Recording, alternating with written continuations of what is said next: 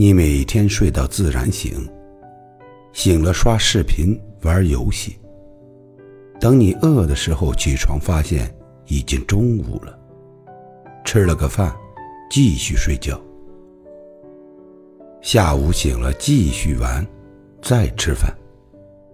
天天就这样过去了。你外貌不出众，能力不出众，家庭不出众，却心比天高。明明自己狗屁不是，却谁都看不上。每天羡慕别人的生活，羡慕别人的爱情，幻想自己也能拥有一切。快醒醒吧！能从低谷中拔出来的，从来都不是时间，而是你心里的格局。你可以消沉抱怨，甚至可以崩溃，但一定要懂。